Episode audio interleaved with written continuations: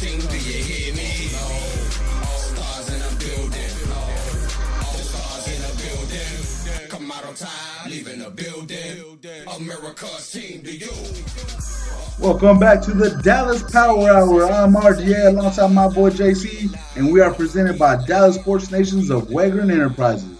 Enhancing your fan sports experience. We're here in the DFW covering the best teams in all of the nation. We got the Mavs, we got the Texas Rangers, we got the Dallas Stars occasionally, and of course we have your Dallas Cowboys. But we're back, new name, new face, I mean really a new beginning. Yeah, we got a little bit of everything going on now, but now we're specifically dedicating ourselves to the DFW because as great of a city as this, as great of a state that this is, they deserve the best coverage. So that's exactly what we're about to bring you guys. And like you said, we're going to cover the Dallas Cowboys here, even though they're coming off a very sad loss to Aaron Rodgers and the Green Bay Packers. But overall, as a whole, they're still 3-2, still tied for first place. Nonetheless, we're going to go through what went wrong for the Packer game, what they can do better going forward, and how this team can still end up in the playoffs. JC, what do you think was the worst part about this game? I mean, really the coaching. Really, I mean, you have to think about, I mean, there's a multitude, and we can talk about this for all day, but we have a limited amount of time. So let's start with the top three issues of the team. We're talking about starting at the top with the coaching, the lack of preparedness that came into this game against Aaron Rodgers. I mean, the man who has owned them at AT&T Stadium in the past. And then we're talking about the run game on the defensive side. They cannot stop a dual threat running back to save their life. Aaron Jones, over 100 yards rushing on the ground, and he led the team in reception with 7 for 75. And then, obviously, the turnover and penalties on the offensive side. We had over 120 penalty yards on the offensive side. So there's really, really a lot of, I guess, shooting yourself in the foot in this game to look back at. That was the worst part, is watching themselves shoot themselves in the foot. It's one of those things where you take one step forward, two steps backwards, you know. The whole night just ended up looking real bad for Dallas. Overall, the one thing that everybody was talking about at the beginning of the year was how great the linebackers were. Jaylon Smith, the Hall of Famer, according to you. But there's also Leighton Vander Esch, the former first-round pick.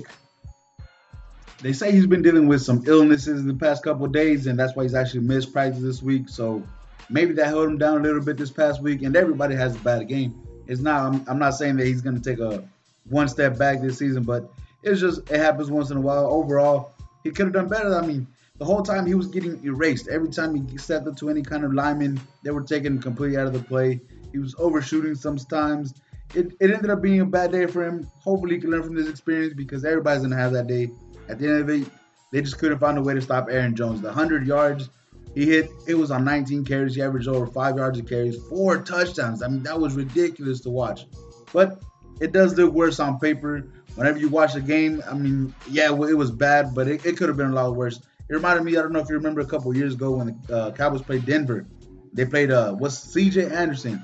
And C.J. Anderson is someone that you would never expect to kill you, yet that guy ran for almost 200 yards or not more and complete decimated the Dallas Cowboys in that game. So watching Aaron Jones, it was tough. And now you have Le'Veon Bell coming up. Somebody's going to have to step up soon. I mean, you could point to the end of, was it last season when we played the Rams? I mean, C.J. Anderson and Todd Gurley ran all over the Dallas Cowboys defense. And that's been one of the weaker spots on this team and more consistent. I mean, like you said, he was late. He was overshooting gaps. They were being overpowered by linemen, you know. That Packers old line made Jaylon Smith, LVE, and the General look bad. I mean, really bad. Even Sean Lee got, I mean, just pushed around by the left guard, you know, on one power play. So, I mean, Aaron Jones really showed up. The Cowboys defense forgot to show up. And, I mean, let's talk about the secondary a little bit. Anthony Brown has not had a great season. He is really not. I mean, there was one play where he was trailing. I think it's Scaldez or the wide receivers. Valdez, Scantling, something like that. But he doesn't get his head around on the ball. And that's one of the points that, you know, Kris Richard has been good at, you know, especially coming up from Seattle. His cornerbacks were always finding the ball, getting their hands up on the ball. But you can tell Anthony Brown is really playing the receiver more than playing the ball. I mean, some of these passes, if he just gets his head around, he can knock him down or even have a chance at an interception, you know. But, I mean, playing at, you know, he's really the slot corner. He hasn't been great. But, you know, Byron Jones, we haven't seen his name called very often. Byron Jones is quietly being pretty good this season again. And Chidobe Awuzie, I mean, he's showed up pretty well lately, you know? Yeah, that's another guy that, like you said, if he just gets his head around and just looks at the ball for 1 second, he can literally come up. I think he could have had like 4 interceptions by now if he just turns around. The whole time, I mean, people are making ridiculous catches on Chidobe. And it's just very sad to see because he has good coverage. He's literally on them like white on rice. But the quarterbacks are placing the ball just where they know that he can't see. It's his blind spot. Picture you driving, you know, there's that one area where you can't see. That's Chidobe right there. For some reason, he just can't seem to turn around and catch the ball right there, which leads me to this team's lack of interceptions. 6 games in this season, 1 interception. By Chido, which was a very good pick. Chido, great job. Then they had 18 games last year where they had 9 interceptions. Can you do math for me, JC? 9 + 1, how many is that? If I'm not mistaken, that is 10. 10, all right. 18 games last year plus 6 games this year. How many games is that? 18 plus 6 is 24. 24 games to get 10 interceptions. This is where I have a bit of a bone to pick because everybody talks about how great Kris Richard is, the guy that created the Legion of Boom, blah, blah, blah. This guy is phenomenal. He's rah-rah guy, right? This guy brings in awesome energy. That's phenomenal to watch. And he stayed 8 years with Pete Carroll. This guy knows everything from a great coach like Pete Carroll. That's freaking awesome. You would think this would lead to having very great success, especially from your DBs. But what has happened? 24 games, 10 interceptions. In the 16 games prior to him showing up here, the Dallas Cowboys had 10 interceptions. Can you guess who their DBs were? They had Nolan Carroll starting.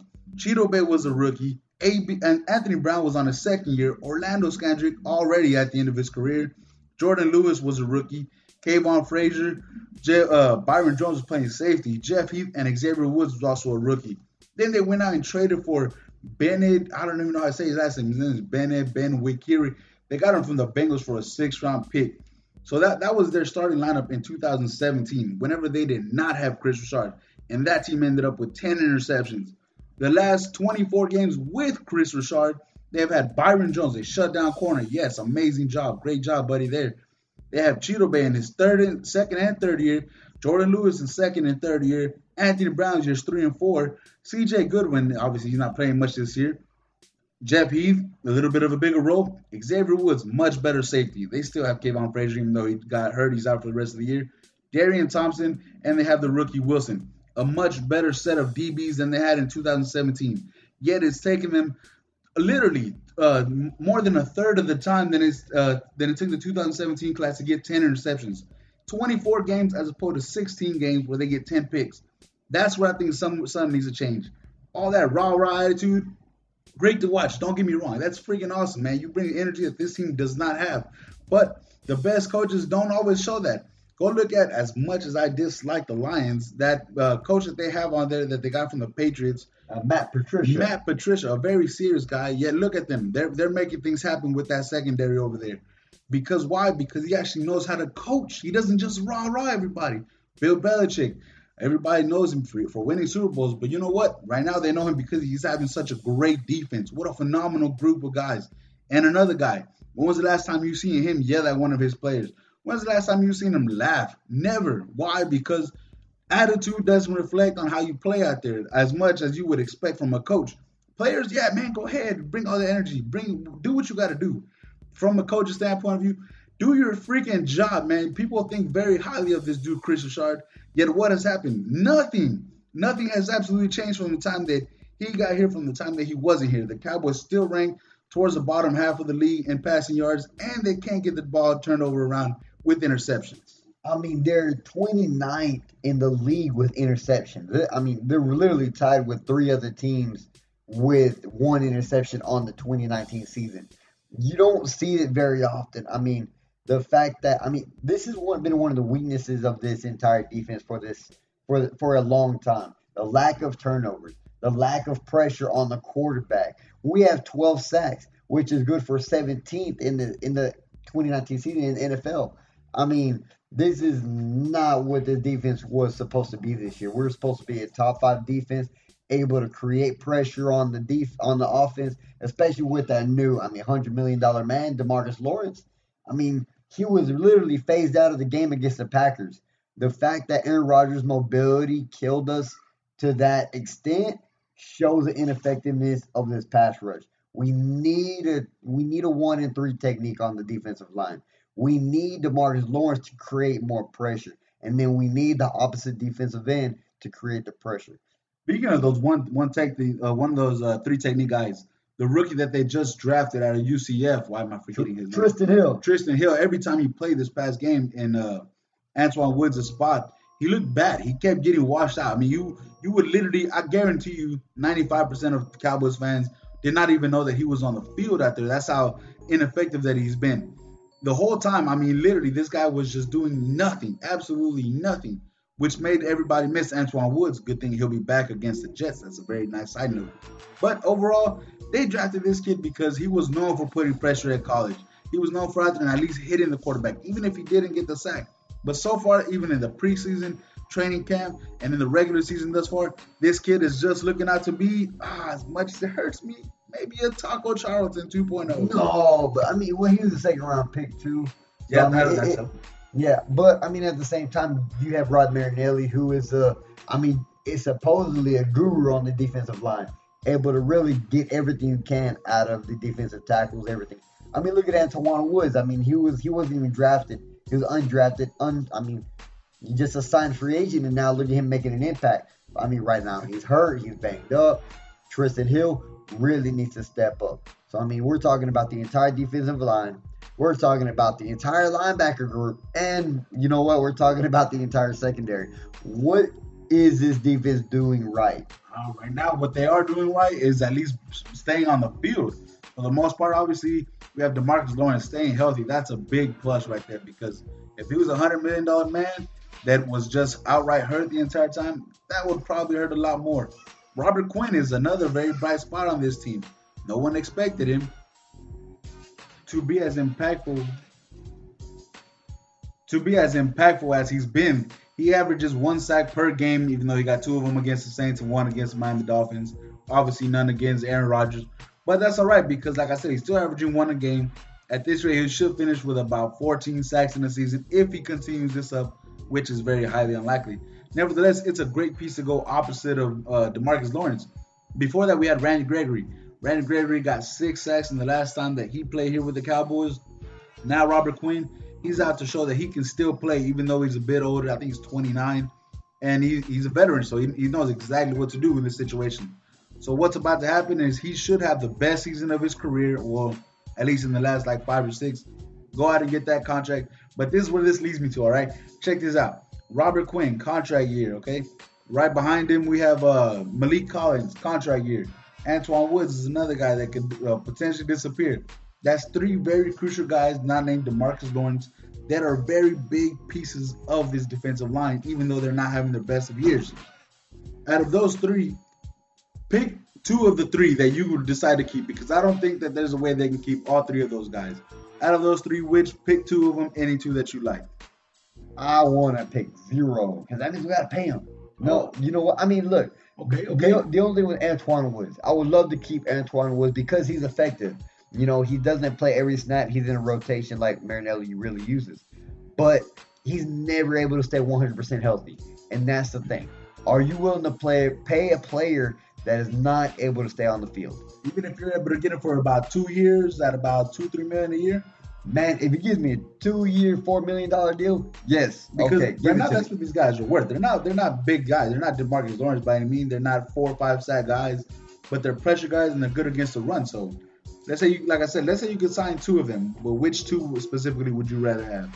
You're talking about Robert Quinn, Malik Collins, and Antwaun Woods.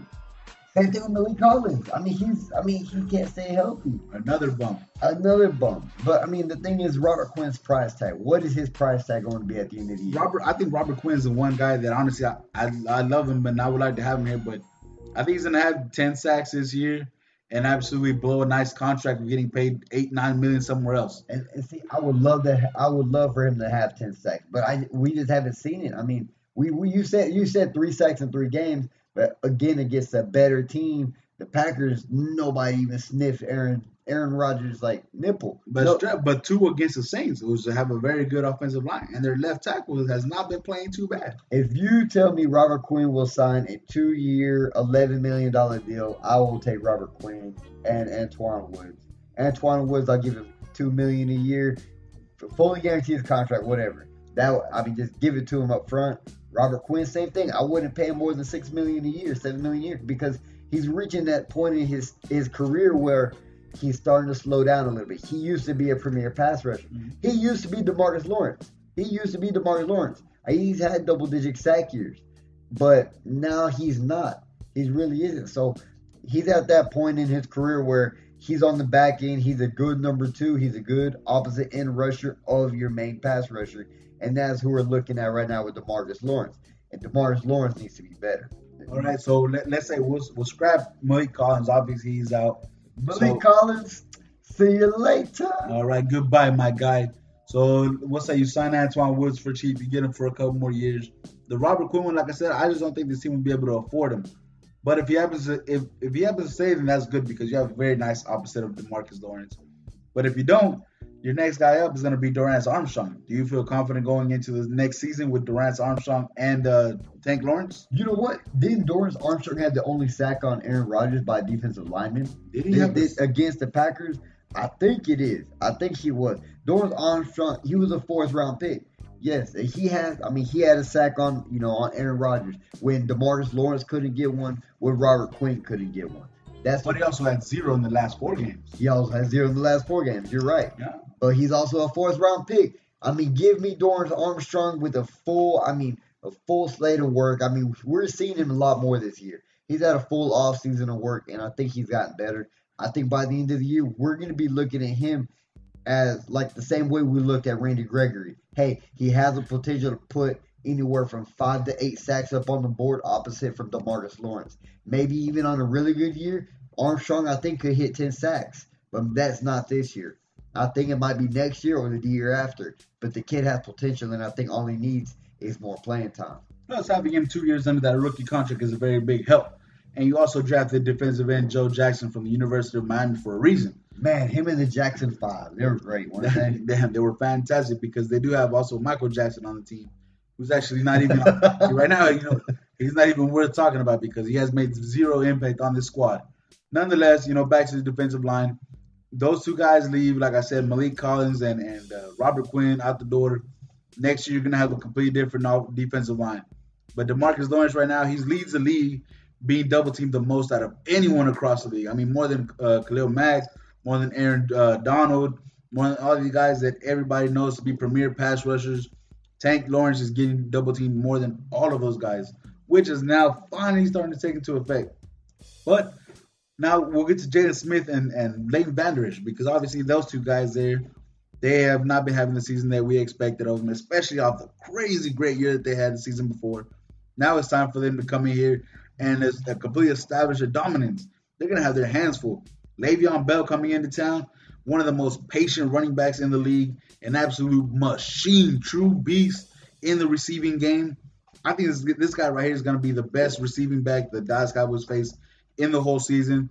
The only good thing about them is, you know, they don't really have a great receiver over there for the Jets. So these 2 linebackers can focus completely on Le'Veon Bell. But what do you think is going to have to happen for them to have any kind of success and not have the same day they had against Aaron Jones? Okay, I'm going to tell you this. I mean, you just called Le'Veon Bell the most patient running back in the game, and I completely 100% agree with you. Patience. He got some Mr. Miyagi type running style. He does. I think. What's that commercial? The Twix that you can bite and then time freezes. I think he has that at all times. Like, you know, he just bites and he's like, or is it Snickers? One of those candies has those commercials where you can bite. You're like, damn, I'm in one of those moments. I need to take a second. And he bites and everybody else stops around him. I think that's what Le'Veon Bell does. Halfway in the snap, just bam. Hold on, give me a minute. Now, where am I going to go? And he can do it. And it's like because he waits for the defense to make their move before he makes his move. And it's almost a reverse role. He turns the defense into the offense. uses their aggression against himself, and then he hops, he sidesteps into a hole, and he goes. And before you know it, he's already 6-7 yards off the field before anybody even touches him. So, I mean, the best thing about this matchup for us is the offensive line for the Jets. They are not good at all. They just let up 10 sacks against the Eagles and then 2 defensive touchdowns. So Le'Veon Bell, as good as he is, I don't know if he'll be able to overcome that offensive line. So if I were the linebackers, you know, you really have to play this game at a high level. And I know I'm just JC on the Dallas Power Hour, and what do I know? But if these linebackers play patient, if they play patient the same way that Le'Veon Bell plays patient, the defensive line will take care of this trash O-line for the Jets. They will get to the backfield and will force Le'Veon Bell to make a move. Then the linebackers make their move. They have to play patient against Bell's patient running style. But I like that style, because if this past game, your boy Jaylon Smith overshot like 4 plays where he bit the whole tooth quick and he ended up getting erased because of it. Had he just taken a step back, waited for the play to develop, maybe a lineman could have took on that other lineman and he would have had the whole to hit. But I like your style. Keep going with this. I like it. I do.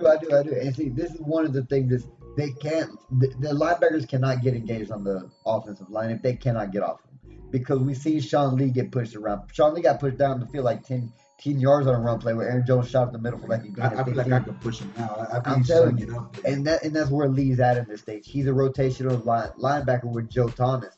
And Joe Thomas made a great play last week. He did. He made a really good play last week. And I think Thomas will see more game time this week in order to preserve Sean Lee against the lesser Jets. But Jaylon Smith, Leighton Vander Esch, well, they won't need to see the field the entire time. This defense needs to get on track. I mean, ASAP. Sam Darnold, he's a really good young quarterback. He's coming off his mono, illness. But that girl from the stadium said she gave it to him on Monday Night Football. She had a sign that I gave him mono. It's kind of creepy. It's kind of creepy to admit that. I would not want to admit that. Yeah, that's what I'm saying. I'm telling you, on national TV, now nobody's going to. That's even worse. Picture going into work, you're like, yo, you have mono. Yeah, mono. Everybody sees it now. Don't touch me. It's like her boyfriend's probably looking at her like, really? Yeah, like, wait, Paloozie, wait a minute. I can't sleep with Sam Darnold, give him mono. I'm a Jets fan. Yeah. That's probably why they broke it. But Sam Darnold will be back. Remember, we're going up to New York. We are in their home stadium, so the place will be rocking. But all we got to do is punch them in the mouth. The best way to do that, and I mean, as much as we want to defer the ball, as much as everybody wants to defer the ball, I think this is one game you take the ball and you start with Zeke and you push that team around. You kill their will before they get the opportunity, because if your defense lets Le'Veon Bell get going on them, this will be a long day. This will be another long day against a team that we should handily beat. That's going to be the worst part, is because Le'Veon Bell is such a great running back that I think if he starts having success, let's say the first drive, these guys get 2 or 3 first downs, be a Le'Veon Bell and a couple passes by Sam Darnold. The fact that Le'Veon Bell can get going, it opens up the pass. It opens up the play action, which, as much as, again, I'm not a fan of the Jets receivers by any means, but Robbie Anderson has been known to have that speed.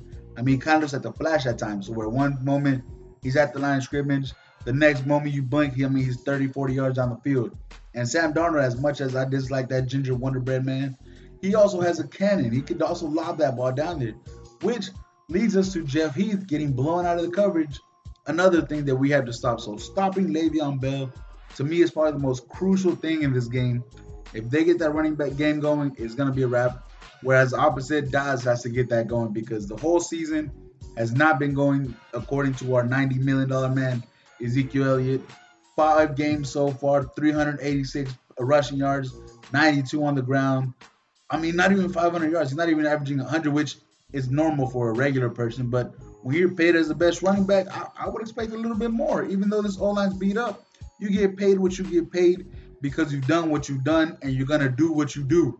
So this is where Zeke has to step up, feed the man the ball. Like JC just said, I'll give him 23, 25 carries this game.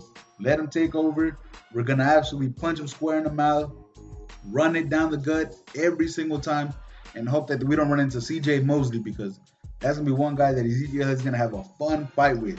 And also, don't forget, Jamal Adams, Dallas native, so you're welcome, Jets fan, all right? We gave him to you. You're welcome. We showed him how to play football, and the man is a little bit too good at it right now.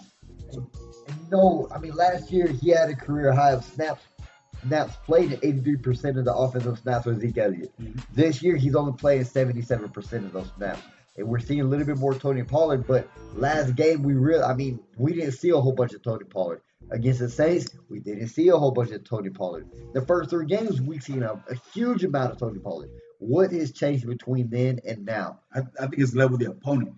I said before, if you're going to sign Ezekiel, that's fine. I'm not a fan of paying any kind of running back whatsoever. I would high-five him and watch him walk out the door. That's good with me. But this team paid him. Now this is what you do, Dallas. On games that you're supposed to win, you go in there, you dominate the first half. Once you have the game in control, you bring in your second running back. That's where you let Tony Pollard close out the game for you. Let the dice roll as they may. You preserve Zeke as much as possible until playoff time comes. Now, obviously, in some games you can't do that. As we saw the Packers game, you need Ezekiel Elliott. As you saw the Saints game, you need Zeke. But whenever you play teams like Miami, the Redskins, either those bum Giants over there in New York as well, and now the New York Jets, these are games that you can afford to put in Tony Pollard a little bit more. He can catch. He can run, and when you don't have those things going for you, that's why you also have Amari Cooper, Michael Gallup, old man Jason Witten, and above all, Dak Prescott. Just do your job and don't throw away the game. Man, 100% agree with you. On the level of the opponent, listen to this. Starting from week one, against the Giants, 54% of the snaps played. 77% of the snaps plays in week two, 67 in week three against Miami. Then last week against New Orleans, 97% of the snaps were played by Ezekiel Elliott. Then, this week against the Packers, 93%. So the level of the opponent has a lot to do with it. Are they able to let off the gas a little bit? Because if you're going to keep Ezekiel Elliott in the game that long, use him in both aspects of the offense, talking about passing and rushing. More screens. Put him in the slot. I mean, we've seen a lot of motion, in the first 3 weeks against, the Giants, the Redskins, the Dolphins. Mm-hmm. And then all of a sudden, we didn't see a whole bunch of it against the Saints and the Packers. The Cowboys had that great pass in the catch that he had on the sideline in the late fourth quarter. That was great by Zeke. So we need more of that. Yeah, but other than that, he wasn't effective in the passing game at all. Thanks. I mean, that was one shot. I mean, I don't know how many receptions he had during that game, but at the same time, he should have been utilized more in the offense, especially if Gallup or, Jason Witten or Randall Cobb really weren't being a factor in the passing game. Cooper had 226 yards receiving, and one of them was a 50-yard touchdown. Yeah, it was a beast. It was amazing. It was. It really was. But, I mean, Kellen Moore, I think this boils down to Kellen Moore and his offensive scheme. Is Jason Garrett does he still have his hand in the cookie jar? As in, does he still have a 70% say to Kellen Moore's 30% say on the offensive scheme, game plan, especially against the better teams? Maybe Garrett was saying, okay, the Giants, Redskins, Dolphins, Kellen, do your thing, let's see what happens. But then it comes down to New Orleans, another top team in the NFC. The Packers, another top team in the NFC. Okay, Kellen, move out the way and let me handle this game plan these next 2 weeks. But see, now it's like everybody's eyes are on the offense. Dak Prescott looked inaccurate. They weren't able to really, they weren't able to put the ball in the end zone. They really weren't. I mean, granted, the first interception was tipped by Cooper, should have caught it. Second one was tipped in the end zone, caught it. It was just tipped. Just happened to be both tipped passes. Those have to be better passes by Dak Prescott. But at the same time, you have to be able to use your weapons more than you are right now. Yeah, especially this game, because the corners for the Jets right now, they're playing at an all-time low. Tremaine is playing bad. Their secondary as a whole, besides Jamal Adams, they haven't been playing very good. And you know what? This is where Dak Prescott has to step up his game. 4 straight weeks, this man has an interception. 6 picks in 4 games is not something that you want to have, especially on a contract year. I get it, man. You know what? 2 of those passes really shouldn't have been picked. One of them was Cooper going through him. One of them got tipped up in the end zone. And the third one actually should have been a pass interference on the defense, but they didn't call it. Nevertheless, the placement of the ball has to be much better. And whenever you're playing the talent that you're playing against with the New York Jets, not saying anything against them that they're like very horrible at their jobs, but they rank towards the bottom of the league, and that's where having Amari Cooper pays off, having Michael Gallup pays off, Randall Cobb, if he can do something, muster up anything in this game, that'll be a big help. So this passing game should really actually have plenty of success. And if you use Zeke the beginning of that game just to go out there and set the tempo, you should be able to get away with a lot of play action because they didn't really do any that much play action against the Packers. And that's one thing that's been working for Dallas this entire season. I'm not really sure why they got away from that. It doesn't make sense. If it's not broke, don't fix it. It's pretty simple to me. It really is. It really is. So, now, I mean, coming up against the Jets, the Cowboys are, I mean, a heavy favorite even though they're on the road. What more do you need to see from this offense to make you feel comfortable about going against Philadelphia next week? I mean, the Eagles are on a roll. They just beat the Packers, who we just got beat down by. I mean, the Eagles have a strong running game. They got Carson Wentz. Everybody's pretty much, healthy, but the passing game has struggled a little bit for them. But they're going to lean on the running game a lot. So what do you need to see from this team in order to feel confident going to next week? I need to see a game like how they played against Miami. I need to see a game how they played the Redskins second half, how they played the Giants after that first drive. I mean, just go out there and completely dominate the teams. If you're going to lose to teams like the Packers, like New Orleans, go out there and absolutely massacre the teams that you're supposed to beat. Yes, the Jets are, at the end of the day, still an NFL team. Yes, they do have some very good players with Le'Veon Bell, Sam Darnold at times, Jamal Adams. I get that. Believe me. Yes, I do. C.J. Mosley, all great players. However, this team has way, way better talent and should win by at least 2 touchdowns. So that's what they need to do is go out there and stomp them out. Philadelphia right now, they obviously have a very tough matchup going against the Vikings. And if they beat the Packers one week, the Vikings next week, heading into Dallas, those guys are going to be very high. They're going to be on cloud 12. They're going to be past cloud 9. So Dallas, this is a big game. If they come out with a loss after losing to the Packers, New Orleans, and they lose to the Jets, that'll be it's very early in the season. I 100% understand that, but that'll be a very big season killer right there. Because you will be literally flying on no cloud. You'll be on the ground with the rest of us, while Philadelphia will be riding high if they beat the Minnesota Vikings. So you need to go out here and absolutely dominate in every phase. Passing games, ground game, on the defense side, get some turnovers. A defensive touchdown would be real nice. Special teams, do something other than just exist. Because special teams have been irrelevant for the Dallas Cowboys for literally almost ever. I mean, you're completely right. And, on the offensive side, our line is going to have to stay strong. I mean, Tyron Smith is a game-time decision with his ankle injury. I mean, he should play. He should be able to play. Lyle Collins expected to play as well, had a sprained MCL. But, I mean, the man he's a tough son of a biscuit. And he's going to be out there. He's going to be out there. So, if the Cowboys can get up, I mean, I hope and pray that by the middle of the fourth quarter, the game is so far out of reach, we can pull those guys and give them some time of rest, because coming in Philadelphia is going to be a slugfest, and I can already tell you that right now. You're right.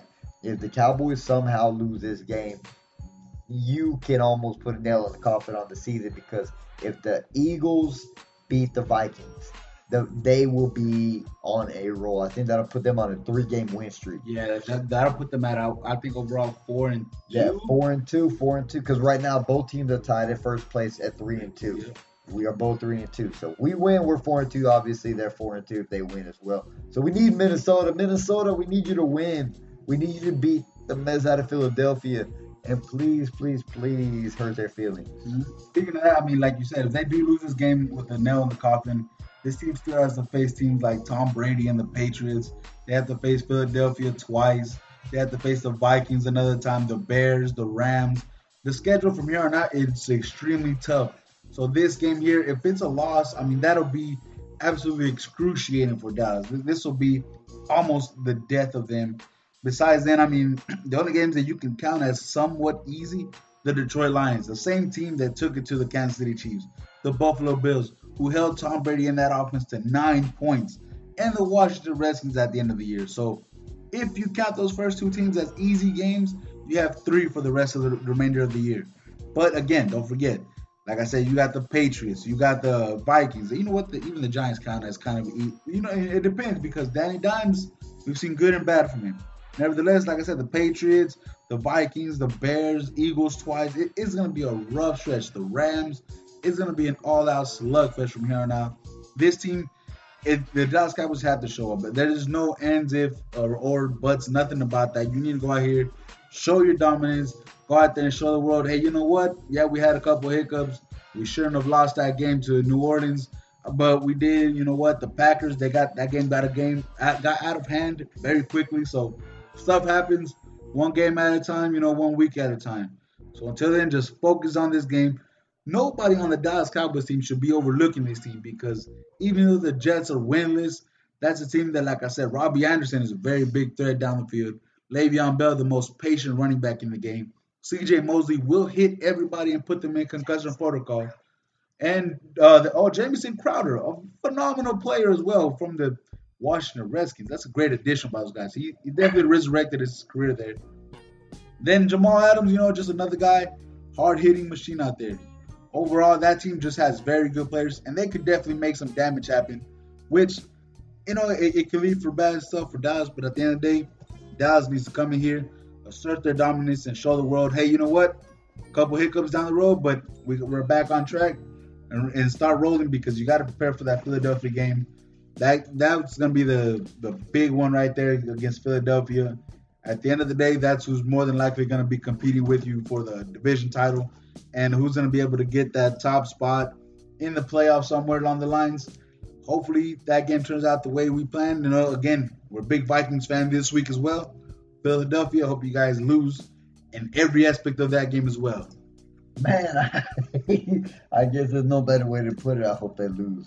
I hope they flat out lose, because the Cowboys need all the help they can get. Now, I think I know the answer to this question, but I'm going to ask you anyway. Oh, I like these questions. Okay, so now, if you're Jason Garrett, I'm Jason. All right, you coaching for your job in the next 2 weeks? Well, the way the schedule was set out, and, you know, we coach for our jobs every week. Oh, you want my answer or Jason Garrett? You know what? Okay. Never mind. I was going to give you Jason's answer. Oh, if we lose to the Jets, do you think he gets fired? No, you know what? Oh, God. I'll tell you what. The last time the coach was fired midseason was Wade Phillips, when the team gave up on him. Yep. And, you know, this team didn't give up last week. You know, they came back second half, scored 24 points. Yep. You know, we showed some fight. Good fight. And then, you know, after Wade Phillips was fired, guess who stepped in? Jason Garrett. And he's still here. The bum is still here. Yep. But, I mean, the fact of the matter is, do you think he could get fired midseason? Honestly, as much as, you know, most Dallas Cowboys fans would like that to happen, I don't think so, only because Jerry Jones loves having his robot here. His robot, Mr. Jason Garrett, obviously does. You know, he answers exactly what you would expect somebody to say. He never gives you bulletin board material. He also never throws people under the bus. He knows exactly what to say, when to say it, handles everything completely behind the screen. So I think Jerry Jones is going to let him ride the wave, sit this season out. You know, if it ends bad, I think this is where it does go bad, though, because if this season goes bad, think about this. Next year, the Dallas Cowboys are going to have they're going to have to pay a lot of people. They're going to have to make a decision on whether to tag Dak Prescott or pay him. Amari Cooper has to get paid or tagged. You can't tag everybody. Byron Jones starts to disappear. All these cats, Collins' new contract kicks in. Obviously, the linemen, all their contract kicks in. Zeke's fifth-year option, which is about $12 million, kicks in. So all these new contracts that are much higher are all going to kick in next year. So slowly but surely, you'll start seeing certain players disappear. You won't have your Robert Quinns here. You won't have your Randall Cobbs here. While not the most significant players, but they'll slowly start to disappear. So their production will just start to go away, because all these cap numbers are about to hit. Then the year after that, they're going to get only worse, because that's when Zeke's new contract numbers hit. If that gets re-signed, that's when his contract will be bigger. Amari Cooper's, again, if they keep Byron Jones, Jaylon Smith, DeMarcus Lawrence. Big guys, big names, big monies. But at the end of the day, you know, this is honestly Dallas' best shot at getting that championship and getting it nice. Because after this, next year, you're going to start seeing a lot of small role players starting to disappear. And that window with it, because, yeah, I get it, man, a big payroll, you have great players, but this team has built their payroll very top-heavy, to where the top 10 guys take up literally like 75% of their payroll. And that's where, if one of those guys goes down, I mean, you're losing a significant portion of that cap. And there goes your team. I mean, at the end of the day, you need 53 guys to win this game. So, but as for Jason Garrett, I don't think much will happen to him. Jerry Jones, like I said, he loves him a lot. He always gives right answers, knows what to do. And at the end of the day, you know what? I'm not convinced that Jerry Jones is he's okay. You know, he's not angry. He's not too angry. Yeah, I get it. You're mad that you lost a few games, but he's not mad enough to fire Jason Garrett at the end of the day. So I see JGZ finishing out the year. I mean, man, I had to get that point across because a lot of Cowboy fans want to say, hey, if we lose the next two games, he needs to be out of here. He needs to be out of here. Jason, I mean, if we fire Jason Garrett, who else are we going to hire as a head coach? That's what everybody brings up, Kris Richard. Right? Kris Richard, but you just got through talking about how this defense has not gotten better under Kris Richard. Statistically and, physically. I mean, literally, this team is worse in run defense so far this year than they were last year. I mean, they really are. Kris Richard is a great rah-rah coach, yes, but he is not a good great X's and O's coach. He may be able to develop a player, you know, to where he's a starting caliber player. Look at Anthony Brown. He loves Anthony Brown. Look at Cheeto. He's done well with Cheeto. But, I mean, same thing with Byron Jones. But other than that, what has he done? He's shown you fire and, passion, completely opposite of what Jason Garrett has done. The thing about Jason Garrett that I do give him credit for is able to keep his team under control. Yes, you have your stragglers. You have Randy Gregory's out there. You have your David Irving's out there. But you know what? The rest of the team, you have Jaylon Smith, Leighton Vander Esch, Sean Lee. Those are the three of the leaders on this team. Talking about DeMarcus Lawrence. DeMarcus Lawrence hasn't been in trouble since his rookie year. I mean, seriously, everybody wants to say, oh, he was suspended. Yeah, but how many years ago? You know what, since then, he's had two double-digit sack seasons and has not been in trouble out off the field. He brought this team together on defense. Same thing with offense. You have Travis Fred. You have the entire offensive line. I mean, all Pro Bowlers. You have Dak. You have Amari Cooper now. These guys are leaders, and they're not in trouble. That's one thing about Jason Garrett is that he knows the right kind of guys, the RKGs that people will call them. But the fact of the matter is he's a good manager. I think he's more of a better GM than he is a coach. Don't put him in the scouting department, though. Please don't put him in the scouting department, though. No, but, he's a good walk-around coach, a clapper. He's kind of a people person, you know. He's a people pleaser, and he's a yes man to Jerry Jones.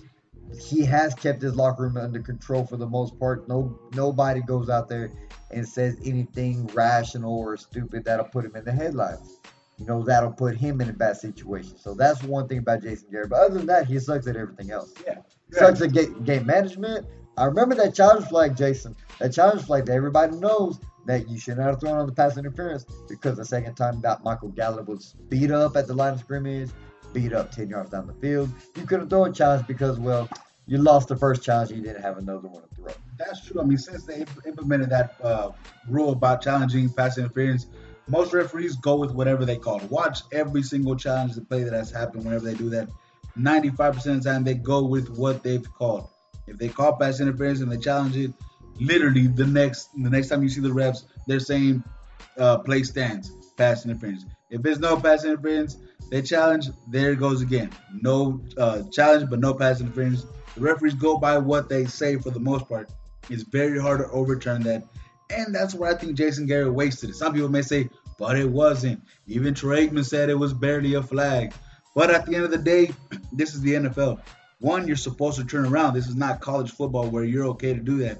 And two, you're not able to make any contact with the receiver past 5 yards before the ball is in there. It touches him. One thing that exactly happened was our corner hit their receiver before touching the ball. So, yes, in fact, it was pass interference. As little as it was, it ends up being pass interference. It just is what it is. But nevertheless, this team, again, back to getting to the Jets. They have to go in there and completely dominate this game. Hopefully they make some things happen, and the Dallas Cowboys come out with a win to go up 4-2. Eagles lose. I mean, that'd be 3-3. Cowboys, you know, sole possessors the NFC East, the division title. That'll be a good thing for them. Hopefully that does come to fruition because we need every little bit of help we can. But until then, the Jets are going down. What do you think the score is going to be? I'm going to predict the Dallas Cowboys to win 31-17. Cowboys win by 2 touchdowns, and we'll say it's the last touchdown being scored by the Jets just in a garbage time touchdown. I completely agree with you, except I think the score is going to be 28-10. Okay. I think the defense will show up. I think we'll cover. It's going to be more than a 2 touchdown game. I think even though the game's in New York, I think the Jets will start out fast, get the first points on the board against the Cowboys defense. It'll be 3-0. I think it'll be 3-0 to start the game. The Cowboys will jump on them and won't look back. 28-10 final score. But guess what? Since we're back with the new Dallas Power Hour, we got something special. It's a throwback, flashback, blast from the past. We have the fantasy nuggets of the show. This is where we give you all the fantasy sports. Fantasy nuggets for the Dallas Power Hour. From us to you. You're welcome if you win. If you lose, it's on you. Okay, so the way this works, we got three sleepers / must start players. And then we have two sit players, Simple, keep it simple. We got three good players, two bad players for the week. So, RDA, I'll let you start this one off. All right, I'm going to kick things off with a guy that used to be in the NFC East. He goes by the name Captain Kirk. Many people have been completely destroying this man, but I'm going to go with Kirk Cousins playing against the Philadelphia Eagles. As much as I hate those guys and I want them to lose over there in Philadelphia, that's not the reason I'm picking them. I'm picking them because, one, their secondary is not that very good. And they're going up against Adam Thielen and Stephon Diggs, whereas Kirk Cousins has been getting bashed left and right the past 2 weeks. And you know what? He actually threw a couple touchdowns against the Giants, and he's still getting trashed about it. Zach Brown has been talking smack, who plays for the Eagles, about how Kirk Cousins was the weakest link when he was with the Redskins. And now, you know what, Kirk Cousins? I guarantee you it's getting to him. He's come out and publicly apologized to Thielen and Diggs for being such a bad player. Came out last week, threw two touchdowns. This week, I see him doing the exact same thing, but this time putting up three touchdowns, having 350 yards, no interceptions. If you have Kirk Cousins, start this man, because this guy right now, he's on a mission to prove everyone wrong. Man, you know what? I'm gonna kind of agree with that, and you know what? I'm gonna tell you to start Adam Thielen. Adam Thielen is the #1 receiver on this team. Kirk Cousins pissed off at Stephon Diggs. Yeah, he apologized, but you know what? Stephon Diggs also was amidst, all the trade rumors last week. He didn't show up till almost Friday or Saturday. But Thielen had a great game, another 100-yard game and a touchdown. Really went out there and showed out, All right, so who else you got besides Thielen? Thielen, you know what? Actually, I have Calvin Ridley against the Arizona Cardinals, #2 receiver. Everybody, the whole story is Julio Jones, Austin Hooper. Austin Hooper is actually the #1 tight end in fantasy football right now. But Calvin Ridley, #2. I think Patrick Peterson is going to be following around, Julio Jones most of the game. So it's going to open up more opportunities for Calvin Ridley across the field. So if you have Calvin Ridley, you're not sure whether to start him. I'm telling you right now, Calvin Ridley, time to show up. All right, that's a very nice one. I like the receivers that you've gone with so far. I'm going to have to take my talents a little bit more out west, the NFC West, or AFC West to be exact. I'm going to throw out a tight end, Noah Fant, the rookie. This guy right here. Now, while Joe Flacco has been playing very nicely these past couple weeks, obviously, Cortland Sutton has got more looks, and Emmanuel Sanders has been a very great spark for them. So now that everybody has all eyes on them, be very wary of those guys, because now Noah Fant is about to be freed up. This is where this guy was known for doing at Iowa. He's a receiving tight end. This guy was known for catching touchdowns, and that's exactly what I see him doing in this game. Two touchdowns, Noah Fant. Again, you're welcome. Yo, I like it, Noah Fant. Not a big name, but you know what? He's been picked up a lot on the waiver wire this week. So my final third is, my final player to start, Malcolm Brown for the LA Rams. Todd Gurley is doubtful. Keep an eye on Todd Gurley's status. If Todd Gurley is out, put in Malcolm Brown, no hesitation, because Malcolm Brown, I guarantee you, will have at least 15 fantasy points this week. And, really be a really good sleeper for anybody who has him on their team. Cough, cough, RDA. RDA's opponent has Todd Gurley, one of our good buddies, Les. But guess who has his backup? That's right, your boy, RDA, son. Has Malcolm Brown on the bench, and he really shouldn't bench him. But, his team is somewhat decent, so I'll let him destroy his own team. Somewhat decent? You mean #2 in the league right now? Yeah, if you ain't first or last, talk to Ricky Bobby. Yeah, all right, that makes sense. I like that plan. So far, that makes sense. But at the end of the day, my third sleeper, and this one's going to be a bit of another doozy. Again, quarterbacks, I already gave you Kirk Cousins. And I gave you a tight end with Noah Fant, but I'm going to give you one more quarterback. And this is somebody that I just saw that for some reason JC has on his team, even though I hate his guts. He is the most interesting quarterback in the world. That's right. Minshew. Man, I love this guy. God, this guy's mustache has been phenomenal, and everything that he's been doing over there in Jacksonville has just been great. But the fact that he's gotten going with LSU's very own DJ Chark. D.D. Westbrook has been doing some things. And guess what? Leonard Fournette has woken up. So watch this, dude. Minshew has been on a roll. He's about to start rocking and rolling. Thus far, he has 9 touchdowns and only 1 interception. This kid right here is on fire. Yes, he's playing the New Orleans Saints, who have been on a rock and roll, but everybody has a hiccup.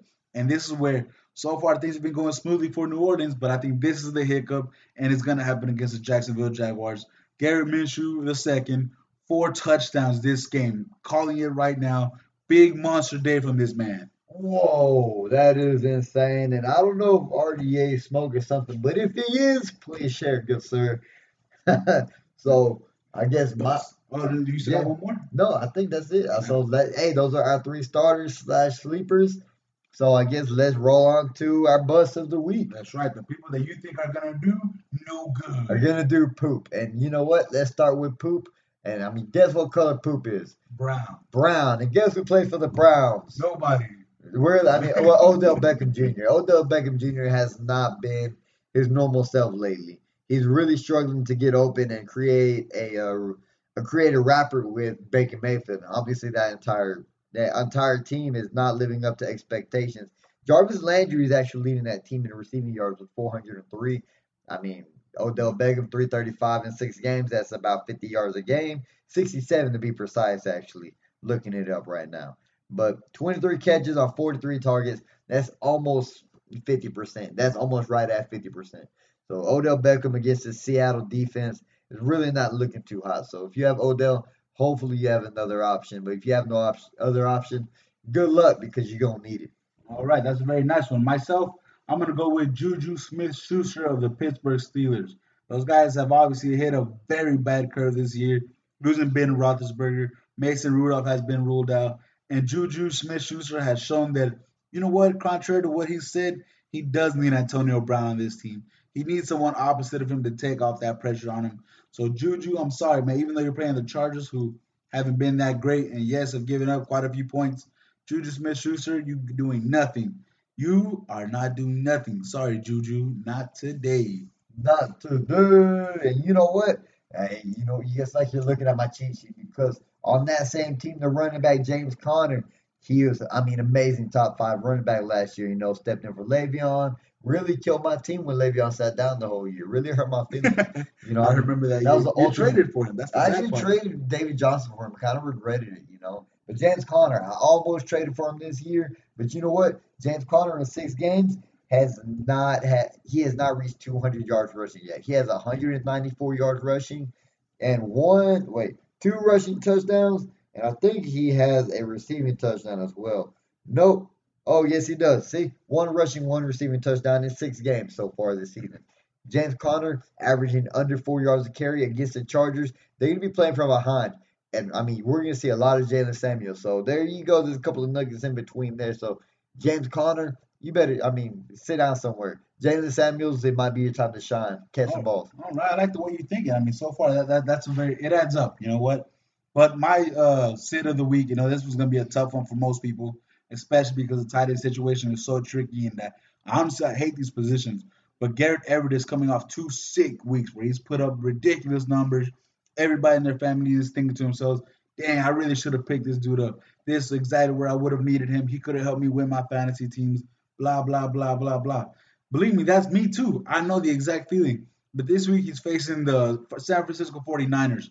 And as much as you would expect this man to continue that streak, I think this is exactly where it's about to go down. They're ranked 2nd against the pass.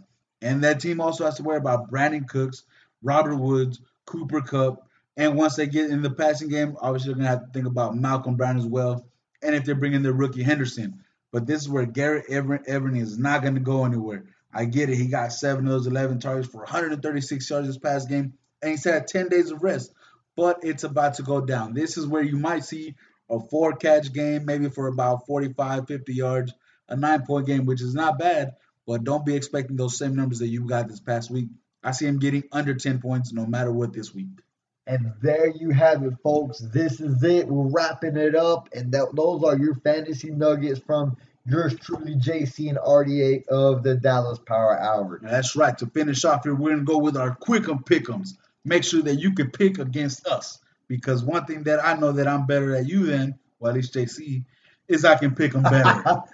So we're going to go through and pick every game of the week. We're going to make sure to give you the starting lineup so you can bet your friends. But I would go with me, don't trust JC. Patriots are going to win. Oh, that's a good one. It's like if you were in the future and knew that somehow. But we're gonna start things off with the London game, all right? The Carolina Panthers and the Buccaneers both travel all the way to London to go play this game. Who you got? The Buccaneers have been sneaky good, so I'm going to go with the Buccaneers to win. I'm going to pick against them. I'm going to go against the guy that leads all fantasy football players of all time in the history of fantasy football, Christian McCaffrey. That's right. The man, the myth, the legend will carry that team onward to victory one more time. Next game, the Eagles and Vikings. The Vikings will win. Yeah, no, you know what? I got to change it. Eagles are going to beat the Vikings. Oh, God. They're going to beat them to a loss, maybe, because the Vikings are going to take the win that day, baby. Let's go, Vikings. Eagles are going to win, but I hope the Vikings win. No, you're too late. You chose the Eagles. You're losing down so far. Redskins and Dolphins, a.k.a. the Tank Bowl. I think it's a tie. Whoa, all right. I think it's a tie. I think it's tied like 17-17. Like, nobody's going to try to win that game. Okay, all right. Well, I'm going to give it to the Washington Redskins. I think somewhere in here they'll be itching to throw in Dwayne Haskins, the rookie. I like Terry McLaurin better than I like anybody on the defensive side for the Miami Dolphins. And the Dolphins overall, well, I mean, they're not hiding it from anyone. They're trying to get that number one pick. So. They're driving the tank to work every day. Those guys are pretty bad at that. All right. So Saints visiting the Jaguars. Who you got? I have the Saints beating the Jaguars right now. You know what? I'm going to go against you again. Give me the Jaguars. One more time. Very, very nice. I like the pick. All right. Seahawks and Brownies, what you got here? Seahawks going over the Browns. Even though the Browns are at home, the Seahawks have been very, very good lately. And the MVP of the league so far has been Russell Wilson. Yeah, he's been MVP while mostly at home because on the way he plays good but not great. So you know what? Give me the Brownies to get the upset here. No one expects it, especially after that bad loss they just took on Monday night. Brownies homestand. Welcome to the dog pound. Bengals visiting the Ravens. Who you got on that AFC North matchup? I think the Bengals are really trying to lose too, so I'm going to go with the Ravens. Yep. You know what? Yeah, on that one we'll agree the Ravens because the Bengals will. I think we could round up a neighborhood team to beat these guys. I'm telling you, I think we could. 49ers visiting the Rams. Oh, that's going to be a good one. The 49ers defense is very underrated. They're really good, though. They have Nick Bosa, DeForest Buckner, and that linebacker. I can't think of him. Linebacker. Fred Warner. Fred Warner, very good linebacker. But you know what? No Todd Gurley, the Rams. You know what? I think that's going to actually boost the Rams. I think they won't have to focus on Gurley as much. So I think the Rams will win against the 49ers. I also have the Rams taking that one on a big surprising W. Sorry, Jimmy G. Your streak ends that day. Go streaking with a porn star. That's right, man. He can do it, too. I mean, he's done it before. Yeah. So Falcons take on the Cardinals. I mean, really? I think I chose the Cardinals in this game. They're at home, and then Kyler Murray has been somewhat good. I mean, he did just get his first win, so I can see it. Okay. I can see too. All right, but I'm going to take the Falcons. You know what? At the end of the day, Julio Jones is a beast. Calvin Ridley is in for a big day. Austin Hooper, like you said, number one tight end in fantasy football. So I think that offense is going to be a little bit too unstoppable for Kyler Murray's defense. Sorry, not today. Cowboys and Jets, we both agreed on the Cowboys. Titans visiting the Broncos. What you got there? The Titans visiting the Broncos. You know, the Broncos just got their first win, but, I mean, they're really good against the run, and the run game is really what drove the Broncos to that last win. The Titans will win that game. Yeah, I also have Marcus Mariota. As much as I dislike him, I think he'll also come out with the W there. The Steelers on Sunday Night Football go visit the Los Angeles Chargers. Well, they're going to the Chargers, and Mason Rudolph has been ruled out for this game. So if you have the Chargers defense, start them. And, you know what? I got the Chargers defense. Oh. I'm definitely starting them. You told Juju sit down. I told James Conner to sit down, and then now we're telling you, hey, start the Chargers defense. Chargers going to win that game handily. Yeah, I think the Chargers win by at least 2-3 touchdowns. That's going to be a terrible Sunday night game. Yeah, this is where I wish the NFL could flex games because I would much rather, I'm not being biased, the 49ers and Rams, that would be a great game to throw on there. The Browns, Seahawks, Saints, Jaguars, I mean, there's other games. The Eagles and Vikings is a much more worthy game. But the Steelers with a third-string quarterback facing a bad Chargers team, it's not very fun to watch on Sunday night. So whenever that song comes on, I will not be waiting all day for Sunday night. Not me. Not today. Well, not that day. All right, so I'm also going to go Chargers win that one. The Lions visiting on the Packers on Monday Night Football to end the series. I'm going to take the Packers. I'm going to take the Packers at home on Monday night. Yeah, you know what? The Packers just dominated Dallas, so I think they're on a roll, and this is where things are starting to pop out for them. Packers get the W in big fashion. I think they get out there and, I mean, 2-touchdown win. Aaron Rodgers proves everybody why he's the best of the best, even though he's not really anymore. But he can still do it.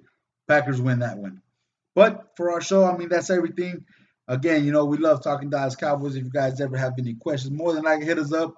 We always got our Facebook at Dallas Power Hour, or hit us up on Twitter at Dallas Power Hour. But we're always presented by Dallas Sports Nation. I'm RDA alongside my boy JC, and we are out. America's team to you. Say eat, say up, get live, get live, get live, get live.